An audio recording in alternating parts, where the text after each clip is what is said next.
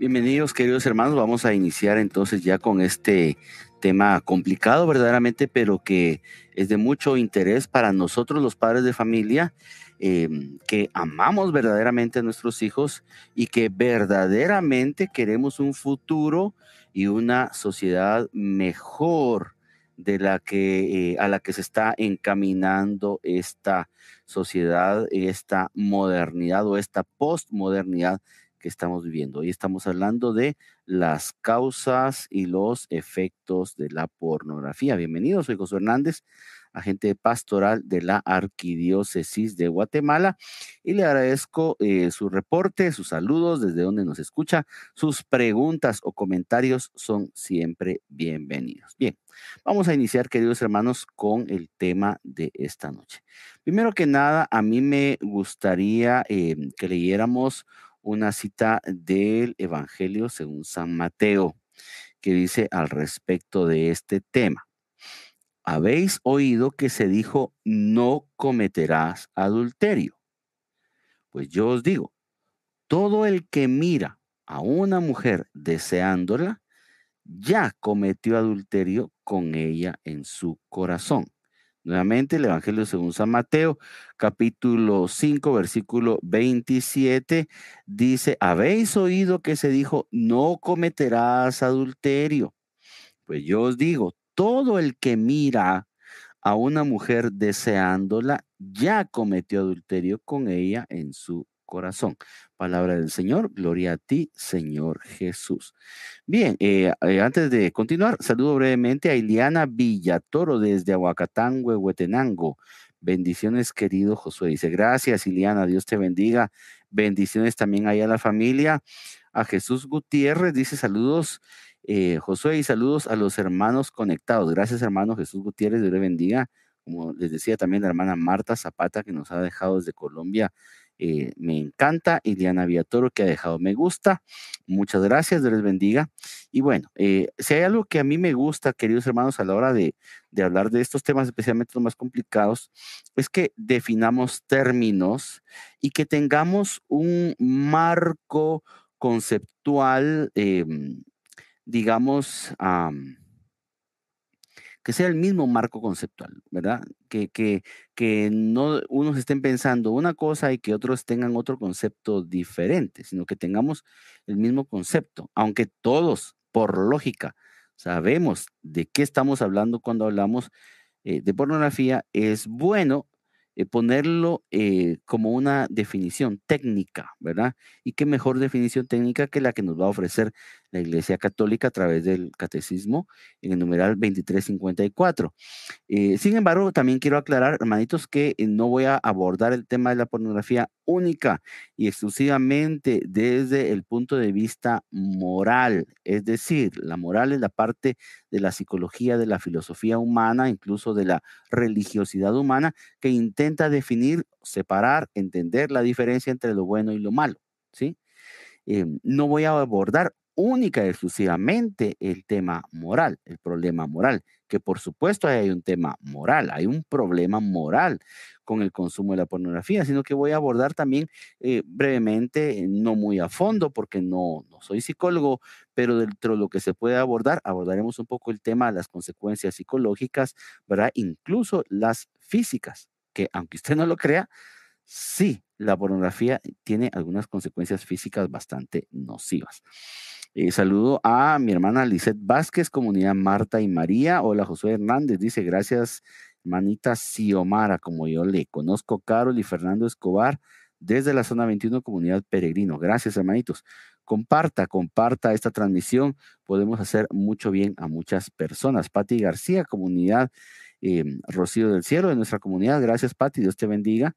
Y también quiero aclarar, porque hay gente que a lo mejor no se conecta, porque piensa, no, como yo no miro pornografía, entonces yo no tengo necesidad del tema. O no, si yo me conecto, entonces van a pensar que yo miro pornografía. No, este tema no está dirigido a quienes son adictos a la pornografía, está dirigido a padres de familia, abuelos, tíos, ¿verdad? Educadores que tenemos detrás de nosotros, gente, nuevas generaciones, niños, jóvenes que están en el riesgo del consumo de la pornografía y que queremos hacer algo por ellos. Queremos entender el fenómeno a nivel de cómo se vive ese fenómeno hoy en día, porque no podemos abordar este tema con los criterios de hace 40 años, porque la vida ha cambiado demasiado, ¿verdad? Pero ya lo vamos a entender mejor. Vamos entonces, hermanos, al catecismo que nos va a ofrecer una definición.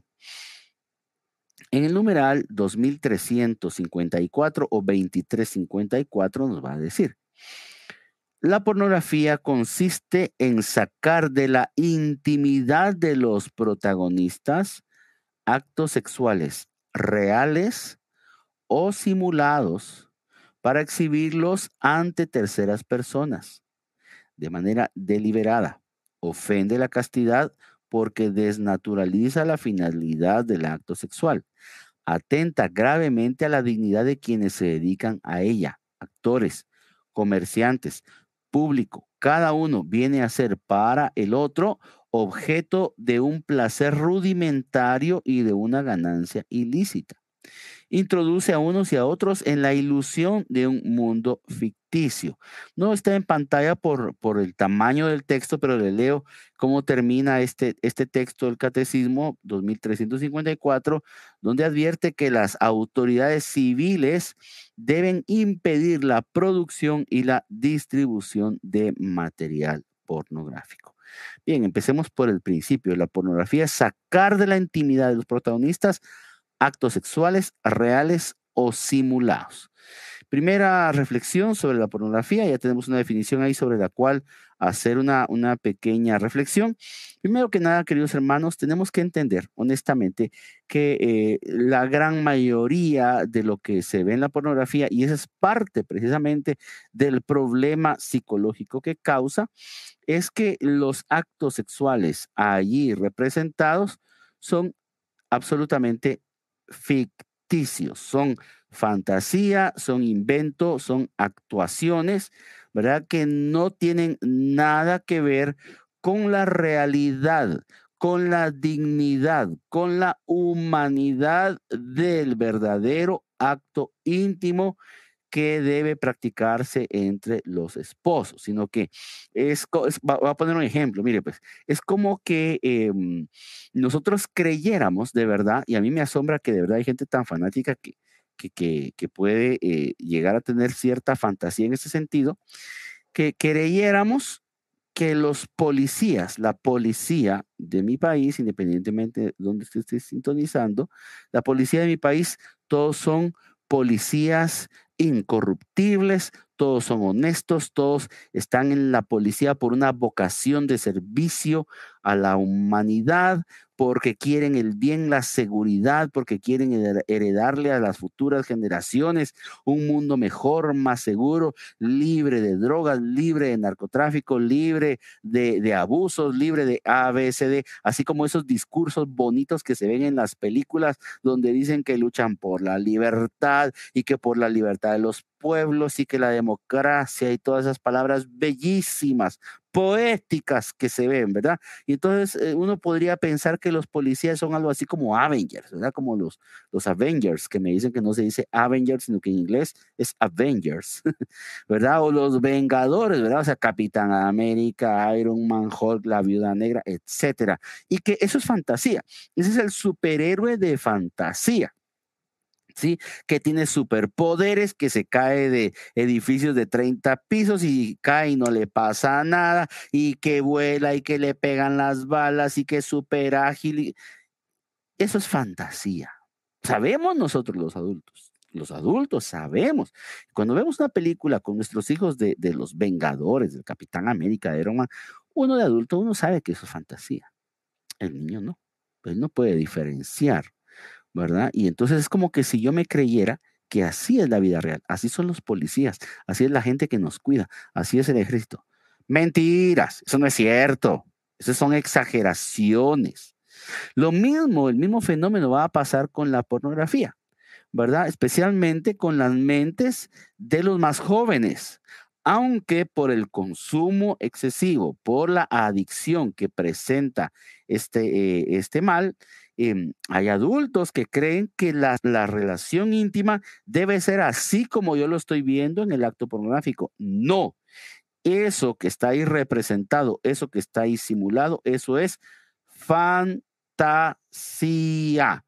La realidad no es así, señoras y señores. O sea, creo que no tengo que explicarlo. Creo que lo sabemos, lo entendemos, pero vale la pena, queridos hermanos, que nosotros seamos capaces de explicarle a nuestros hijos, de explicarle a nuestros jóvenes de nuestras comunidades católicas, a nuestros alumnos. Si es que damos clases, el maestro tiene una tremenda oportunidad de educar a sus hijos en esa línea y explicarles que la pornografía es un acto íntimo, un acto sexual falsificado, que está siendo simulado, que la realidad no es así. ¿Verdad? Que es una sobreestimulación del erotismo lo que se está representando en un video pornográfico, ¿sí? Ya no vamos a hablar de revistas pornográficas, porque estamos hablando, estaríamos abordando el tema con criterios de hace 40 años. No, ya no podemos abordar el tema con criterios de hace 40 años. Tenemos que actualizar y ver la terrible y desgraciada realidad de la pornografía a cómo se vive hoy en el siglo XXI. Por cierto, estamos en el año 2021 del siglo XXI. Así que tenemos que entender esa realidad, ¿verdad? Esa es una. La otra es que nos va a decir el catecismo, lo voy a poner en pantalla, que la pornografía, dice, consiste en sacar de la intimidad de los protagonistas actos sexuales reales o simulados para exhibirlos ante terceras personas de manera deliberada. Es decir, que nosotros como católicos, queridos hermanos, creemos que la intimidad es parte del matrimonio y que se vive con exclusividad. Es decir, nadie tiene por qué meter sus narices en nuestra intimidad como marido y mujer, ¿sí? Y no hay que exhibir nada, ni tomar video de nada, ni publicar fotos de nada. Eso lo sabemos nosotros. Pero eso que sabemos nosotros por lógica, eso que sabemos nosotros por decencia, eso que sabemos nosotros por moral, porque somos gente que tiene todavía valores morales, pues a eso, a los que producen la pornografía les vale tres rábanos y hacen lo que quieren, ¿verdad? Contratan actores y hacen simulación de actos sexuales y los publican ante terceras personas. Ofende la castidad. ¿Por qué? Porque desnaturaliza la finalidad del acto sexual. Es decir, el acto sexual, queridos hermanos, practicado entre esposos tiene una finalidad. ¿Qué significa finalidad? Pues que tiene un objetivo, tiene un porqué, tiene un para qué, tiene una razón de ser. ¿Cuál es la razón de ser? Son dos. Una, la procreación de los hijos, por lógica.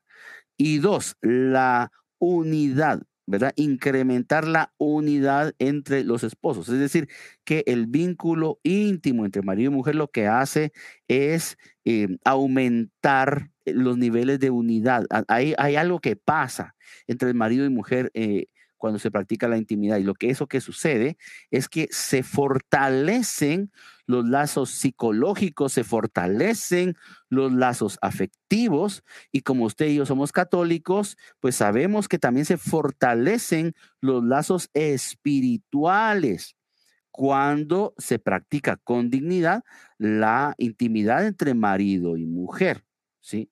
Yo explicaba esto a los jóvenes una vez que he tenido varias veces, bendito Dios, la oportunidad de hablar a los jóvenes de estos temas, y yo les hablaba de los efectos y de la finalidad de la intimidad, y yo les ponía a hacer un ejercicio. Me gustaría que ojalá usted pudiera hacer el ejercicio, ojalá tuviera a la mano estos elementos para hacer el ejercicio. Usted tiene por ahí cerca masking tape o cinta de aislar, alguna cinta adhesiva. Mire, yo soy bastante velludo, no sé usted, pero póngase cinta adhesiva así en los vellitos del brazo. Todos tenemos, aunque sea un poquito, ¿verdad? Y péguesela bien, ¿sí? péguesela bien. Ese es el ejercicio que hago con los jóvenes. De ahí intente despegarla. Y usted va a ir despacito porque le está doliendo. Le está doliendo porque le está jalando los vellitos. Sí, eso duele. Porque el adhesivo, como es nuevo, ¿verdad? Tiene un gran poder de adherencia. Y entonces los vellitos están bastante adheridos y la piel está bastante adherida al adhesivo. Entonces, cuando yo intento retirarla, pues entonces va a producir un dolor, un ardor, una irritación. Quito esa cinta adhesiva. La misma cinta adhesiva, vengo y la pego en otra zona de mi brazo, ¿sí? Pum. Y la pego ahí. Cuando yo intento despegar, veo que ahora duele menos. ¿Por qué? Porque el adhesivo ha perdido fuerza, ¿verdad? Porque ya aquí ya dejó una cierta cantidad de adhesivo, de adherente, y cuando lo pego en otro lado, pues ya va con menos adhesivo. Lo pego en el otro brazo y todavía va con menos adhesivo. Lo pego en el otro y ya casi no se pega, hasta que llega un momento que ya no pega. La intimidad funciona de esa manera, ¿verdad? La intimidad cuando es exclusiva, marido y mujer, y especialmente cuando mi única pareja íntima ha sido mi mujer y hemos esperado hasta el momento del matrimonio, ¿verdad? Es decir, su adhesivo es nuevo, mi adhesivo es nuevo. Cuando nos unimos, eso es una unidad fuertísima. O sea, nos estamos uniendo psicológicamente, físicamente, nos estamos uniendo espiritualmente, emocionalmente, de una manera muy fuerte.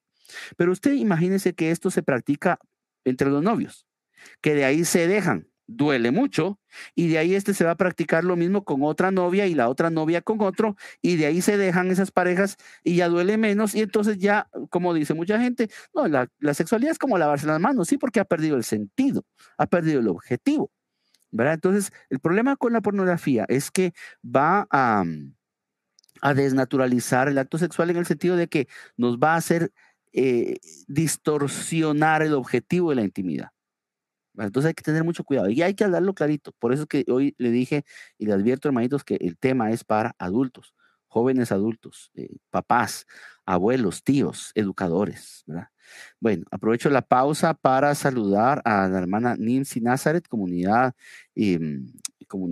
Marta y María, hermano Jubal Simón Durán desde la Unión Americana, desde Estados Unidos. Dios le bendiga, hermano Jubal, Dios le bendiga por estar ahí conectado. El hermano siempre me reporta las transmisiones, aunque sea en la repetición, pero está ahí siempre presente. Dios le bendiga y gracias. También al hermano Henry Orozco, saludos hermanos, saludos hermano Josué, bendiciones, gracias hermano Henry. Y también voy a agradecer a todos aquellos que han dejado su like y su me encanta. Haroldo del Ministerio Emanuel, muchas gracias. También Elio Huarcás, Neto Aris, Gladys Acabal de Zulugui, Jubal Simón Durán, Clave Gaitán de Tinti, Lisbeth Vázquez, Marta Pudi, Pati García y 3 personas más me reporta aquí mi programa de streaming. Bueno, entonces entendemos por qué esto es grave, por qué esto es importante que nosotros luchemos, por lo menos a nivel de nuestra familia, que hagamos nuestro granito de arena para de verdad dejar una mejor sociedad, hermanos, que luchemos por nuestra familia, por nuestros hijos, por nuestros nietos, para los que los tengan, yo todavía no los tengo, por nuestros sobrinos, por nuestros alumnos. Hagámoslo, ¿verdad? Hagámoslo por nuestros jóvenes, de nuestros grupos de oración, de nuestras parroquias, de nuestras pastorales juveniles.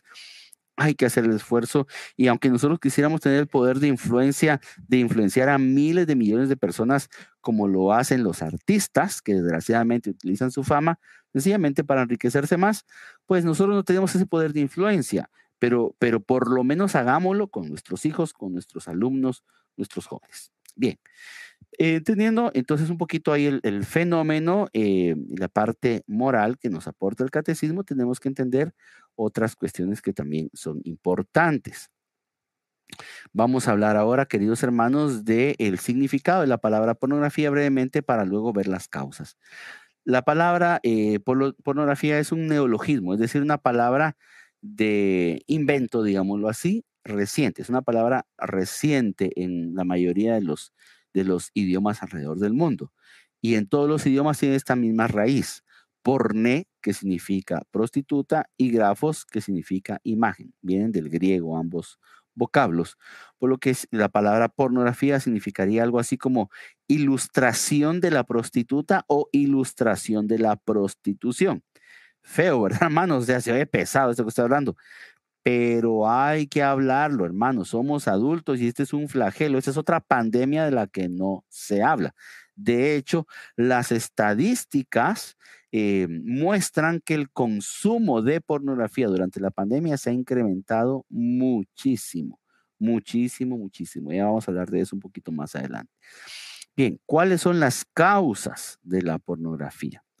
Bueno, primero que nada, la curiosidad o la novedad. Y dos, la lujuria o debilidad. Hablemos de este primer aspecto, hablemos de la curiosidad, ¿verdad? La novedad. ¿Cómo es que se propaga la pornografía? Miren, ojalá el evangelio se propagara con tanta facilidad, pero no. Evangelizar, hermano, cuesta un bigote. Yo por eso me lo quité, porque evangelizar cuesta, mire, hermanito. Uno puede hablar, uno puede predicar, uno intenta, aunque sea intenta predicar con el ejemplo, uno puede orar por la gente, uno les puede explicar, dar razones, uno puede hacer mil cosas. Y mi hermanito, para conseguir una conversión, uy, hermano, eso cuesta, cuesta. Los que aquí tienen experiencia de grupo de oración saben que lo que estoy diciendo es cierto. Mire, cómo cuesta evangelizar, cómo cuesta conseguir un converso, uy, cómo cuesta conseguir que una persona empiece a rezar el rosario, cuesta, que una persona empiece a ir a misa, que una persona empiece a confesarse eso, uy, qué difícil, qué difícil. Sin embargo, para contaminar a otro con el pecado, especialmente con la pornografía, re fácil, ¿verdad? O sea, especialmente entre los jóvenes, entre las personas menos maduras, aunque es un problema también de muchos adultos. Pero qué fácil hoy mandar un WhatsApp con una imagen de una mujer desnuda, de un hombre desnudo. Qué fácil. Y qué fácil se convence a una persona para que empiece a tener este tipo de prácticas, este tipo de adicciones. Qué fácil mandar un videíto, qué fácil mandar un link. Y mire, en 2, 3 mensajitos ya la persona ya se enganchó con la pornografía. Qué tristeza, hermanos. Qué desgracia, de verdad. Qué desgracia que esto sea tan fácil hoy día. Porque le decía que no podemos abordar el tema al nivel de pensamiento que teníamos hace 40 años, las costumbres hace 40 años, la manera de pensar de hace 40 años y el acceso a la pornografía hace 40 años no es lo mismo que hoy. Porque antes para ver pornografía lo que hacía la gente era comprar revistas pornográficas que en Guatemala te tenían que venir a Estados Unidos o se producía una pornografía ahí solapada en un diario que usted se recordará que voy a mencionar porque ya ni existe, se llamaba La Extra, en donde habían imágenes sugestivas ahí de como de iniciación a la pornografía, ¿verdad? Eso sucedía. Y pero mire, qué jodidos, lo voy a decir, en nuestro diario, hermanitos, las fotos de las modelos que aparecen ahí, eso es ya iniciación a la pornografía, pues. Aunque me clausuren mi video, aunque no creo que me clausuren el video, porque tristemente no lo ve tanta gente, por eso yo le agradezco muchísimo que usted está ahí del otro lado de su pantalla, tratándonos unos a otros de formarnos, de animarnos, de ver qué hacemos, ¿verdad? Pero eso es así, hermanito, eso es así. Es triste, ¿verdad? O sea, la curiosidad que mató al gato, les recuerdo, lo novedoso, ¿verdad? Porque nunca he visto una mujer desnuda, estoy hablando de los más jóvenes, ¿verdad? Entonces, estar pensando ahí, ¿qué es eso que hay ahí? ¿Qué está pasando? Y esos que están haciendo, ¿verdad? Y eso combinado con la lujuria que todos, hermanito, todos tenemos la debilidad de la lujuria. Todos estamos atacados y todos tenemos el pecado original, nos ha causado una herida en la parte carnal, en la parte lujuriosa. Todos estamos mal en el aspecto de la lujuria. Cuando digo mal, quiero decir que todos tenemos la tendencia a caer en pecados de lujuria. Pero no se me asuste, todos tenemos también la tendencia a caer en cualquiera de los 7 pecados capitales, entiéndase, la lujuria, la pereza, la gula, la ira, la soberbia, etcétera, etcétera. ¿Sí? Entonces, todos tenemos esa tendencia al mal. Así que usted, hermanito, usted que es coordinador de comunidad, usted que es servidor, usted que es educador, usted tiene que cuidarse. tiene que cuidarse. Ya vamos a decir cómo evitar la pornografía, pero por cuáles son las causas. Mira, te estoy hablando de las causas. Pues la curiosidad, la malicia, la lujuria, la debilidad de la carne. Tengamos cuidado porque todos, toditos, hermanitos, todos tenemos debilidad en la carne. Unos más, otros menos, es cierto, sí. Unos practican más y mejor la castidad, es cierto, sí. Pero otros son más débiles, también es cierto. ¿En qué grupo está usted? Y mire, ser débil no es pecado, entienda, ser débil no es pecado. El pecado es caer en la debilidad, porque si uno es más débil en la lujuria, otro lo será más débil en la gula, ¿verdad? Pero todos tenemos ahí ciertas debilidades que tenemos que tener cuidado y manejar, especialmente los adultos, hermanos. ¿Por qué?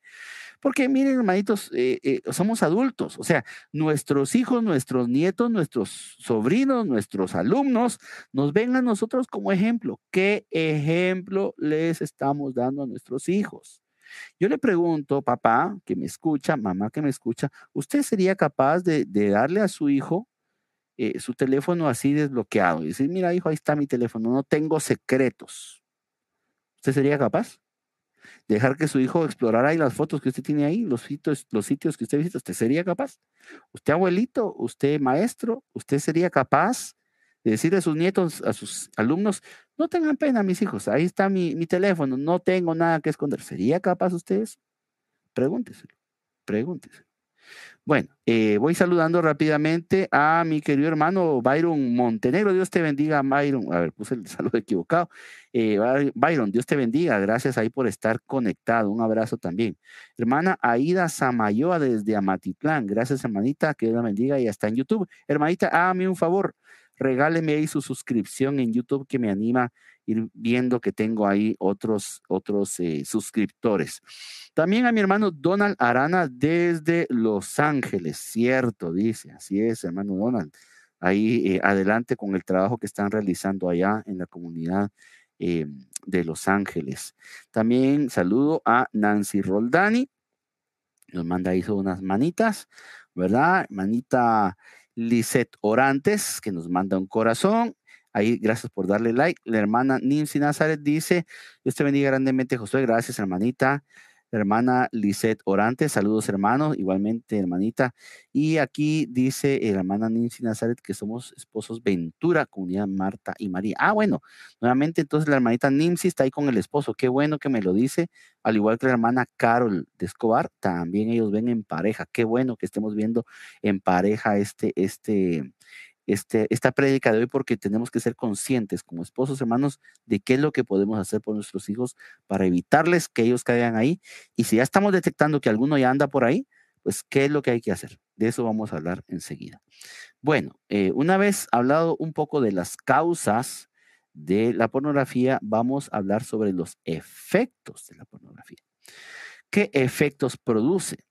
A nivel de sociedad, ahí le pongo 4 efectos, podrían haber más, pero le pongo 4 efectos de los más serios. Empezando con que, créalo o no, verdaderamente la pornografía produce un aumento en la criminalidad.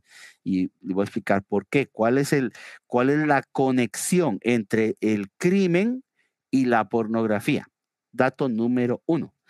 Es que en Estados Unidos el 90% de los violadores ha confesado ser adicto a la pornografía. Otra vez, el 90% de los violadores en Estados Unidos. Usted se recuerda que Estados Unidos es una nación de mucha más estadística y muchos más números que nosotros los países de Hispanoamérica, ¿verdad?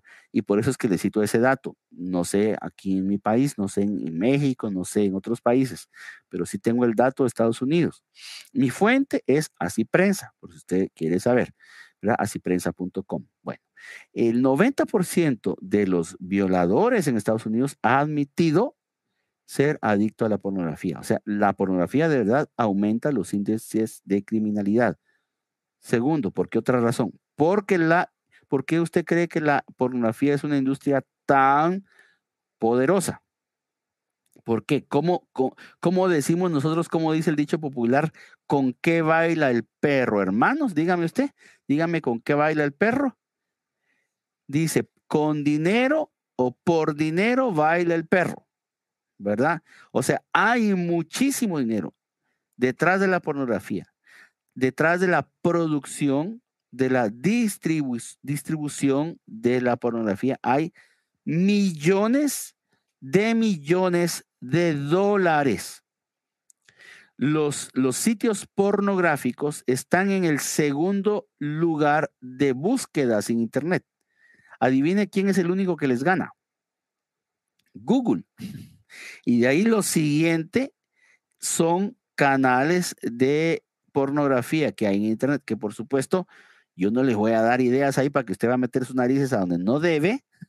No le voy a decir nada, aparte que yo no me lo sé porque no consumo pornografía, pero tenga cuidado, ¿verdad?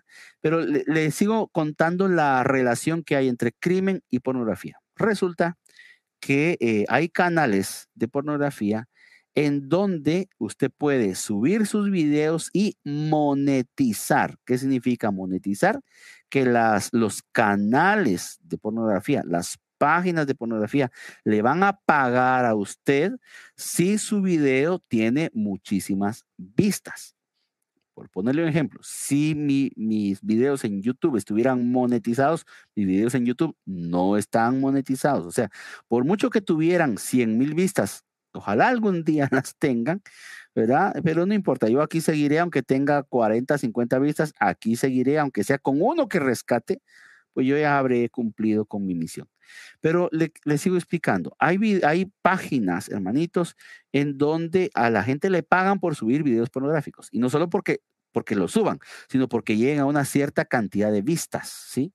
Entonces a esa persona le devuelven dinero, le pagan dinero por subir ese tipo de material. ¿Y cuál es la relación con el crimen? Pues resulta, los que estamos en Guatemala vivimos esta realidad, sabemos constantemente, se nos dan alarmas de desaparición de jovencitas, de niñas, porque este crecimiento, en México también está ese problema, en toda Centroamérica, especialmente en el Triángulo Norte, Guatemala, El Salvador y Honduras, porque secuestran a las jovencitas para violarlas, o para drogarlas, igual violarlas, ¿verdad? O para obligarlas a hacer actos, que es también una violación, actos denigrantes de tipo sexual con perros, con otras personas, con otras jovencitas, todo tipo de barbaridades que no queremos tener en la mente. Y esos, los videos más escandalosos, los videos más denigrantes, los videos más asquerosos, son los que más visitas tienen en estas páginas. Y entonces es donde se logra más monetización. Y por eso el aumento de desaparición de las jovencitas en México, Guatemala, Honduras y El Salvador. Por si usted no lo sabía. En otras palabras, por si aquí hay una persona que mira pornografía, le tengo que decir, hermanito, perdónenme, pero tengo que decir que usted está siendo indirectamente responsable de esas desapariciones. Usted está haciendo, usted consume pornografía, usted está siendo responsable de esas violaciones, de esas desapariciones y del aumento de la criminalidad en el país donde usted y en el área donde usted vive. Sí, señoras y señores, esto está sucediendo en el mundo. Sí, entiéndalo. Si usted quiere más información, muchísimo gusto, yo le mando más información. Como le digo, esta información la obtengo de asiprensa.com. Le puedo mandar con muchísimo gusto más información más detallada, si usted así lo quiere. Pero de verdad creo que la gran mayoría de las personas conectadas hoy somos personas que estamos acá porque tenemos conciencia y queremos hacer algo por alguien más. Pero si un hermanito está aquí porque tiene ese problema, perdónenme que lo regañe, pero es que no lo voy a felicitar. Tampoco quiere, no le voy a aplaudir, ¿verdad? No quiera que le aplauda, ¿verdad? No le voy a aplaudir, perdónenme que sea tan enfático, pero es que es la realidad. Porque si no caemos en la cuenta, hermanos, del mal, que todo el mal, el sentido global del mal que produce la pornografía a nivel del mundo. Otro de los efectos es que tiene algunos efectos muy serios, muy graves a nivel de la salud física y psicológica, ¿verdad? uno de los efectos a nivel psicológico, lo tengo ahí como la tercera opción, es que produce, como ya le adelanté un poco, unos minutos antes, una distorsión de la realidad. Es decir, la persona, especialmente el varón, porque la pornografía es un vicio, es una adicción, una tendencia más del varón que de la mujer. Pero hay mujeres que ven pornografía. La relación es de 2 a 1. O sea, por cada 2 hombres que consumen pornografía, hay una mujer. Bueno, ¿cuál es la distorsión de la realidad que introduce la pornografía? Bueno, al ser la pornografía representación de actos íntimos simulados, pues los varones empiezan a exigir de sus parejas lo que ven en las películas, en los videos pornográficos, ¿verdad? Porque en la pornografía la mujer está, por un lado, dispuesta a la intimidad con un solo clic. O sea, es una utilización, es una instrumentalización, es una cosificación, es una degradación de la mujer al punto de utilizarla como un objeto de placer. Y esa mujer que está ahí, a mí me crea la ilusión que está dispuesta con un clic. Le doy clic, ¿verdad? Y aquella hace micos y pericos, ¿verdad? Y está dispuesta todo el tiempo, 24 horas. Eso en la realidad no es así. Eso no es así. Imagínense a nuestros jóvenes pensando que esa es la realidad. Eso es aterrador, es espantoso, hermanos, ¿sí? Y un comentario, si usted me lo permite también. Miren, hermanitos, otro problema que hay en esta distorsión de la realidad es que ¿usted se da cuenta de lo ridículo? Aquí en Guatemala todavía no sucede tanto como en Argentina, como en Estados Unidos o como en México, que las agrupaciones feministas van a destruir iglesias, van a defecar en las iglesias. Acuérdense que hoy es tema para adultos, perdónenme, pero es que es la palabra. Van a tener sexo en las iglesias, van a protestar en contra de la iglesia porque dicen que la iglesia está en contra de la mujer. Perdónenme, ¿y por qué no van a protestar contra los cantantes de reggaetón? ¿Por qué? Que instrumentalizan, denigran con sus canciones, sus letras y sus videos pornográficos a la mujer. ¿Por qué? Usted no se ha puesto a preguntar por qué. Porque en realidad el feminismo moderno, en realidad no está a favor de la mujer, está en contra. Está a favor de una instrumentalización de la mujer. Esa es la realidad. ¿Cuándo va a ver usted que una feminista de pañuelo verde, creo que sí, son las, por lo menos en Argentina es así, ¿cuándo va a ver usted que se pronuncie en contra de la pornografía? Jamás. En contra de los videos pornográficos miserables de reggaetón. ¿Cuándo lo va a ver? Eso no lo va a ver usted, ¿verdad? Hay una distorsión terrible de la realidad que engendra el consumo de la pornografía, ¿verdad? Y entonces eso produce otras cuestiones a nivel psicológico, como la adicción, que ya le hablaré un poquito más adelante. Bueno, hablemos de una vez mejor de la adicción, ya que estoy por acá. La pornografía produce adicción. Y la produce, ¿cómo se producen todas las adicciones? Las adicciones, queridos hermanos, tienen siempre una misma ruta. Todas las adicciones tienen una misma ruta, es decir, un mismo camino, ¿verdad? Está el primer contacto, ¿verdad? Cuando especialmente a los jovencitos les llega por algún amiguito, les llega a su celular que dígame usted qué tiene que hacer un niño de 8, 10, 12 años con un iPhone 10, con un iPhone 12. ¿Qué necesidad tiene un niño de tener un teléfono de ese calibre? Y, bueno, de tener cualquier teléfono. Un niño no tiene por qué tener teléfono. Llámeme retrógrada, llámeme cavernícola, llámeme lo que usted quiera. Mis hijas no tienen teléfono. ¿Por qué? Porque no lo necesitan. Y déjeme decirle que sus hijos menores no necesitan el teléfono. Lo dije la semana pasada en la charla. ¿Quién necesita teléfono? Ya cuando este patojo es capaz de manejar solito para la universidad o para el trabajo, ahí es el momento en que necesita un un teléfono. Pero antes hay que darle a este patojo, a esta muchacha, una terapia de la responsabilidad de usar uno de estos aparatos. Porque hoy consumir pornografía está a un solo clic, hermanito. No seamos ilusos, no seamos inocentes, hermano. Esto es muy fácil de consumir. Por favor, seamos serios, pongamos cartas en el asunto. Controle lo que sus hijos ven en sus tablets, en sus computadoras, en sus teléfonos, si es que los tienen.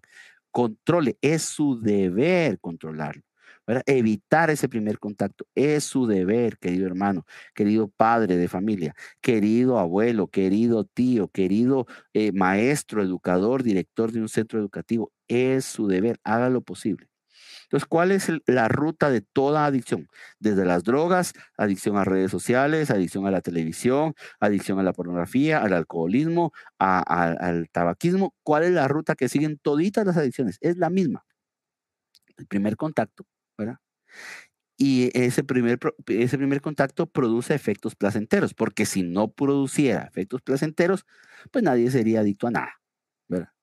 Después de que se producen esos efectos placenteros, ahí para que se produzcan esos efectos se va a segregar por las glándulas suprarrenales, se va a segregar lo que se llama la dopamina. La dopamina, que lo que hace es generar una expectativa, aquí va a pasar algo bueno, aquí se va a producir un placer, o sea, se predispone a la persona a percibir, a recibir una gratificación sensible, un determinado tipo de placer, ¿sí? Lo que lleva a más contactos, a la repetición. Y con la repetición se produce el hábito. Por ejemplo, la primera cerveza que un joven se toma, puchica, es como una explosión de sensaciones. Ese mareo primero que produce la primera cerveza, ya le va a producir al joven, puchica, ¿qué está pasando aquí? ¿Y esto qué es? En mi vida yo había sentido eso, qué maravilla. Y se ha tomado dos traguitos de cerveza, ¿verdad? ¿Qué es lo que pasa? Se va la dopamina, los efectos placenteros, las repeticiones, la formación del hábito, y entonces pasa una cosa todavía más terrible. Se produce lo que se llama el aumento de la tolerancia, es decir, que si la primera vez se puso borracho con media lata de cerveza, ya cuando tiene el hábito, ya cuando ha desarrollado la tolerancia al alcohol, para ponerse borracho no le basta media lata de cerveza, ni una taconuda, como le llaman, de 24 onzas. Usted ve en las fotos, tristemente, de la gente en el Facebook, mesas con 24 litros de cerveza. Usted lo puede ver, si es una realidad, hermanos, que todos hemos visto. No nos hagamos, lo hemos visto, lo sabemos, sabemos que eso pasa, sabemos que eso existe. Lo vemos en algunos familiares, sabemos que eso es así, ¿verdad? Entonces aumenta la tolerancia y entonces para yo tener la misma cantidad de placer que tuve cuando me tomé la primera latita de cerveza, los primeros dos traguitos, cuando vi la primera foto pornográfica, cuando me fumé el primer cigarro, cuando me fumé el primer purito de marihuana, cuando yo probé algo que produce adicción, para poder tener yo el mismo efecto que tuve la primera vez, tengo que necesariamente aumentar la dosis. Porque si no, entonces no siento nada, entonces ya no tiene chiste. Tengo que ir aumentando cada vez la dosis. Por eso es que hay gente que se muere de sobredosis de drogas. Por eso es que hay gente que empezó tomándose una cerveza y terminó charamilero en la calle. Para los que no saben qué es un charamilero, en lenguaje muy chapín, para los hermanos de otras latitudes, de otros países, es lo que los gringos llaman los homeless, o sea, la gente sin hogar. Esas personas que se ven, que viven en las calles, que viven pidiendo dinero para seguir consumiendo alcohol o drogas, ¿sí? Empezaron así y terminaron hasta ahí. O sea, hay una espiral degenerativa que se da en todas las adicciones, ¿sí? Y entonces ya se llega al punto de la imposibilidad de dejar aquello a lo que uno es adicto. En este caso, el caso que hablamos hoy, la pornografía. Pero el proceso que lleva todita las adicciones es el mismo. Incluso la adicción a redes sociales. Todito es el mismo proceso. Pero entonces se produce la imposibilidad de dejarlo por sus propias fuerzas. Esto produce cambios drásticos en el cerebro, produce lo que se llaman huellas neurales, ¿verdad? Y esas huellas neurales se pueden regenerar, se pueden recuperar, sí, pero tras un largo proceso de terapia y de algunas cosas que ya le voy a decir, ¿verdad? Y entonces se produce en la persona adicta un deseo compulsivo, casi incontrolable, prácticamente incontrolable, de consumir aquello que le produce placer en cada vez más dosis, y de ahí que haya lo que se llama un porno soft hasta un porno duro, en donde lo que se ve son actos sexuales hasta con animales. Sí, hermano, eso se llama zoofilia, técnicamente se llama así, pasa, sí. Escuché el testimonio de una persona que empezó con la pornografía y llegó a la zoofilia. O sea, esto es serio, hermanos. Esto es muy, muy serio. Pongamos la atención porque usted, papá, dijo Ríos Mondo, usted, mamá, usted ya no está en sus tiempos. Usted no puede abordar este problema con la mentalidad de los años 70 o 80. No, porque la cosa ya cambió. Hoy acceder a la pornografía es sumamente fácil. No hay que ir a ningún lado. Solo regálele un teléfono a un patojo. Solo eso tiene que hacer. Tenga cuidado. Tenga cuidado. Usted ama a sus hijos. Cuídelos, porque Dios le va a pedir cuentas. Cuídelos. Bien, otro efecto a nivel físico es, además de esta adicción, que es un efecto, digamos, psicológico, pues es por lógica que la pornografía lleva a la masturbación y la masturbación va a llevar a la eyaculación precoz. Son términos técnicos, aquí no estoy diciendo nada, estoy llamando las cosas por su nombre. Y eso significa que el varón no va a tener la capacidad de estar bien con su esposa. El día que se llegue a casar, no va a tener esa capacidad de poder tener una intimidad normal, bonita, como Dios manda. No va a ser capaz, porque va a eyacular precozmente. Sí, esos son los efectos que produce la masturbación.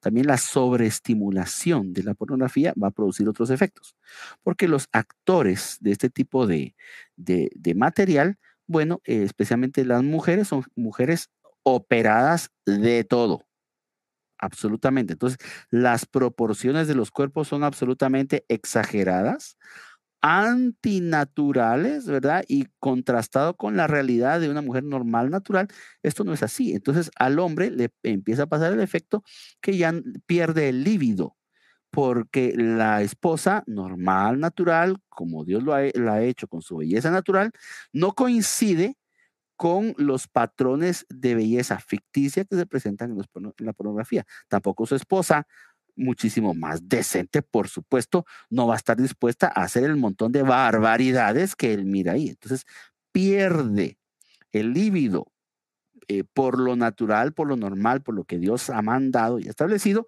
y entonces vive en un mundo sexual de fantasía. Y entonces ahí empiezan a haber problemas bastante serios, queridos hermanos. Lo tengo que decir con nombre y apellidos, lo tengo que decir las cosas como son, las cosas por su nombre. Bien, saludo rapidito y voy a hablar ahora de qué hacer, cómo prevenir a nuestros hijos de esto y cómo salir de ahí. Pues si usted conoce personas o si alguna persona está viendo esto antes, durante o después, más bien durante o después de la emisión en vivo. Saludos rápidamente a mi querida amiga Angie Vanessa Rosales. Dios te bendiga, Angie. Saludo también al hermanito José Hernández, desde, dice, baterista del Ministerio Jordán, a la distancia desde Amatitlán. No estamos tan lejos, hermanito, no estamos tan lejos, pero Dios te bendiga y gracias por tu saludo. Y también Jesús Gutiérrez dice, qué tema tan importante, qué tema tan importante, gracias por compartirlo. Mi sacerdote me compartió que la pornografía se sigue adaptando a los avances tecnológicos. Así es, la pornografía hoy está viviendo un auge terrible porque es re fácil subir y consumir ese tipo de material. Bueno, saludo rápidamente a personas que han dejado su like. Ofelia Monterroso, Germán Cruz, Julio Rubén Fuentes, Olguita Q, dice, Danubia Carías, César López Castillo, Emi Ventura. Hola, Danubia, Dios te bendiga. Melvin González, ¿qué tal, Melvin? Dios te bendiga. Comunidad Peregrino. También saludo a Cari Wally, compañera de estudio. Dios te bendiga, Karina. Angie Vanessa, Claudia Aquino, Liset Orantes, Haroldo del Ministerio Emanuel y hermanita Marta Zapata de Colombia. Bueno, ¿qué hacemos ahora? que hacemos también ahí a Alejandro Rosales Guevara. Dios te bendiga, Alejandro. Gracias por estar conectado esta noche. Gracias por darle like, gracias por darle compartir. Si está en YouTube, gracias por suscribirse a mi canal Josué Hernández, Prédicas Católicas. Me apoya sencillamente con que yo vea que usted se suscriba. ¿Por qué? Porque me anima, verdaderamente me anima a seguir trabajando a nivel espiritual. Bueno, ¿qué hacemos, hermanos, para evitar que nuestros hijos se metan en este problema? Y uno también, por supuesto, uno tiene que estar consciente de que uno es débil y que uno en cualquier momento podría caer. Bueno, a ver, varias cosas. Una es evite, ahí me faltó la tilde en evite, y limite, también me faltó, evite y limite el uso de los dispositivos en sus hijos, ¿sí? Evite y limite el uso de dispositivos. Mi hermano, usted dijo que los niños no pueden tener teléfono y ahora ¿cómo hacen tareas? Computadoras. Cómpreles computadoras, no teléfonos, no tablets, ¿verdad? Y si le va a comprar una tablet, ponga reglas, normas del uso, de la cantidad de tiempo, de qué tanto se va a usar para estudiar, qué tanto y en qué condiciones se va a utilizar para el entretenimiento, para un jueguito, para algo ahí que el niño pues se va a divertir. Póngales límites, no les compre teléfonos, no les compre laptops, cómpreles computadoras grandotas, en donde usted las pueda poner en un lugar en donde todo mundo pase ahí, ¿verdad? Que pase el papá, que pase la mamá, que pase la tía, la señora que trabaja en la casa, y que vea que los niños de verdad están usando la computadora para lo que se les compró. No permita que sus hijos tengan computadora en su cuarto y que se encierren y que tengan ahí internet. No seamos ingenuos, no, hermanitos. Es que yo confío en mis hijos. Brutal, qué bueno. Pero desconfíe de la gente que hace películas, desconfíe de la gente que hace el internet. Confíe en sus hijos, pero desconfíe de esa gente. Evite películas sugestivas o insinuativas, porque esto va a abrir el deseo de ver más cosas. O sea, donde usted vea que hay mujeres indecentes u hombres indecentes, evite que sus hijos vean esas películas. Evite verlas usted. Un ejercicio que usted puede ver es, si vamos a ver una película en familia, hay que ver el papá o la mamá, sentarse a ver la película, a ver si se puede ver en familia y ya luego verla en familia. Es una de las cosas que usted puede hacer, ¿verdad? Pero evite las cuestiones insinuativas que pueden hacer que nuestros hijos caigan en este vicio. Saludos a mi hermano Pablo Subuyuk, también desde Estados Unidos. Dios te bendiga, Pablo. Hermanita Elida Salazar, por primera vez, muy interesante. Dice, gracias, hermanita. Aquí la esperamos todos los miércoles. A ver, Angie Vanessa comenta. Una amiga con un nene de 10 años me contaba que juega Roblox y que llega un punto del juego que para dejarlo avanzar tira videos de porno. Imagínense, hermanito. Hermanitas, y debe bajarlos para que los deje avanzar en el juego. Sí, es que ya no hay inocencia. No, hermanitos, no podemos ser nosotros inocentes. Imagínense lo que nos cuenta Angie Vanessa. Tener muchísimo cuidado con los que los hijos están jugando. Hidalma Villatoro, desde Aguacatán, Huehuetenango. Muy interesante. Dios te bendiga, Hidalma. Gracias. Saludos a la familia. Bueno, ahí le invito a que se suscriba a mi canal de YouTube y también que me siga en Facebook, Josué Hernández Prédicas Católicas. Bien, ya sabemos, hay algunos consejos de cómo evitar esta adicción, pero ahora, ¿cómo salir de ahí? A lo mejor hay una persona que más adelante vio este video y tiene ese problema, o alguna persona que ahorita está viendo este video y tiene ese problema. Pues mire, hermanito, primero no se sienta mal en el sentido de que entonces, todos somos débiles, todos somos pecadores, y los que no cogíamos de un pie, pues cogíamos del otro pie. Todos tenemos algún tipo de pecado que nos cuesta luchar contra él, ¿verdad? ¿Qué hacemos? Dice la carta de San Pablo a los Efesios capítulo 5, versículo 11, no participéis en las obras infructuosas de las tinieblas, antes bien, denunciadlas, que es lo que estamos haciendo ahora. Comparta este video con familiares y amigos, ayude a que se haga la luz. Versículo 12, cierto que ya solo el mencionar las cosas que hacen ocultamente da vergüenza, cierto. El apóstol dijo que este video es para adultos el día de hoy. Versículo 13. Pero al ser denunciadas se manifiestan a la luz, pues todo lo que queda manifiesto es luz.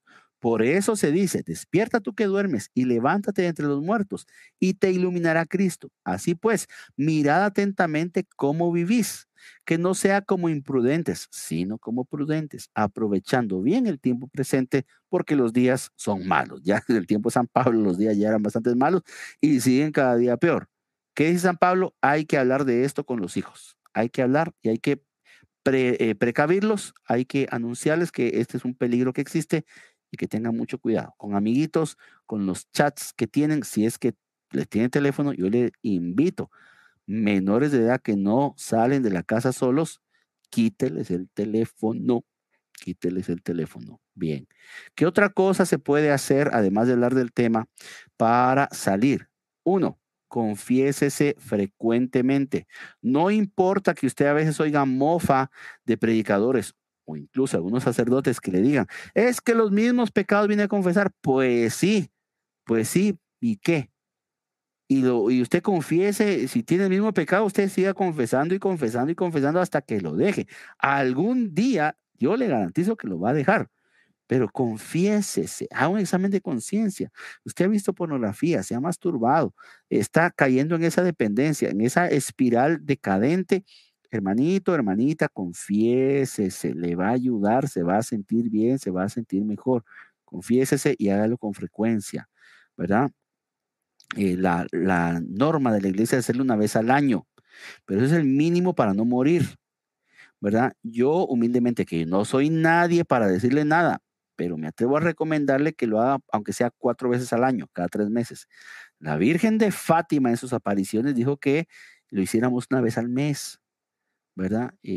Confieses, hermanito, le va a ayudar. 2. Conozca qué es el síndrome de abstinencia. Le explico brevemente. Lo que sucede es que el síndrome de abstinencia funciona de la siguiente manera. Cuando yo soy adicto a algo, en este caso la pornografía, lo que va a pasar es que la persona, cuando le llega el deseo de consumir pornografía, a otros el alcohol, a otros la droga, va a pasar por un momento de ansiedad muy profundo, porque lo único que le cambia es calma esa ansiedad, es el consumo de aquello a lo que es adicto, en este caso la pornografía. Pero ese síndrome, ese tiempo, ese periodo de tiempo en el que se sufre esa crisis tremenda, profunda de ansiedad, mientras más adicto se es, más profundo se vive esa crisis, pues dura aproximadamente unos 15 minutos. ¿Eso qué quiere decir? Que pasados 15 minutos, ese sentimiento, esa ansiedad tan grande, ese ataque de ansiedad le podríamos llamar, va a empezar a disminuir. Y entonces se va a poder sobrellevar más fácil. Cuando le llegue ese ataque de ansiedad, busque algo que hacer, camine, haga un poquito de ejercicio, distráigase con algo sano, saludable, intente tomar buenos hábitos, la lectura, especialmente lecturas espirituales, lea la Biblia, la oración, vaya a misa, ¿verdad? Intente cambiar sus hábitos y eso le va a ayudar. Número 3, busque un psicólogo, pero por vida suya. Hermanito, busque un psicólogo católico y a la vez practicante, porque yo me topé una vez en una comunidad de parejas, no aquí en Guatemala, en otro lado, que tenían su psicólogo que a las parejas con problemas de intimidad les recomendaba ver pornografía como terapia. Imagínese usted. No, hermano, búsquese un psicólogo practicante y si alguno me quiere pedir datos ya en privado de algún psicólogo, con muchísimo gusto yo le mando esos datos, con muchísimo gusto. Yo no soy psicólogo clínico, estudié psicología religiosa, sí, pero a nivel de diplomado. Yo no soy la persona adecuada para guiarle en esa terapia, pero le puedo recomendar con muchísimo gusto. Y lo último, esto es bien poderoso. Al mundo esto le va a dar risa, pero el mundo que mire qué hace, porque nosotros somos católicos y tenemos fe y nuestra solución también tiene que ser de fe. Conságrese y pídale ayuda a San José. En este año de San José, recuérdese usted que San José es custodio de vírgenes. San José es el hombre más casto y más puro que ha habido después de nuestro Señor Jesucristo, por supuesto, sobre la faz de la tierra. Así que pídale ayuda a San José, conságrese a él. Estamos en el año de San José. Busque, hay muchos movimientos, comunidades que están haciendo estos procesos, hágalo y le va a ayudar. Así que bueno, hermanitos, así corriendito todo, le he dejado la información. Si usted necesita volver a ver este video, hágalo. ahorita que termine la transmisión, 5 minutos después ya está disponible. Usted puede ir tomando notas, poniéndole pausa, compártalo, dele like, suscríbase. Y bueno, así evangelizamos un poquito la red. Con uno que ayudemos, hemos hecho bastante. La palabra de Dios dice que si tú salvas a tu hermano, con uno que tú salves, también tú te habrás salvado juntamente con él. Así que muchas gracias, hermanos. Yo paso a despedirme. Ya tengo hambre, quiero ir a cenar. Y agradezco a todos los que se han conectado el día de hoy. Hidalma Villatoro dice, gracias, José. Muy interesante tema. Dios le bendiga. Gracias, Hidalma. Martita de Pú dice, qué buena charla, Josué. Ojalá los padres de familia entiendan esto, y creo que así está el problema, así es.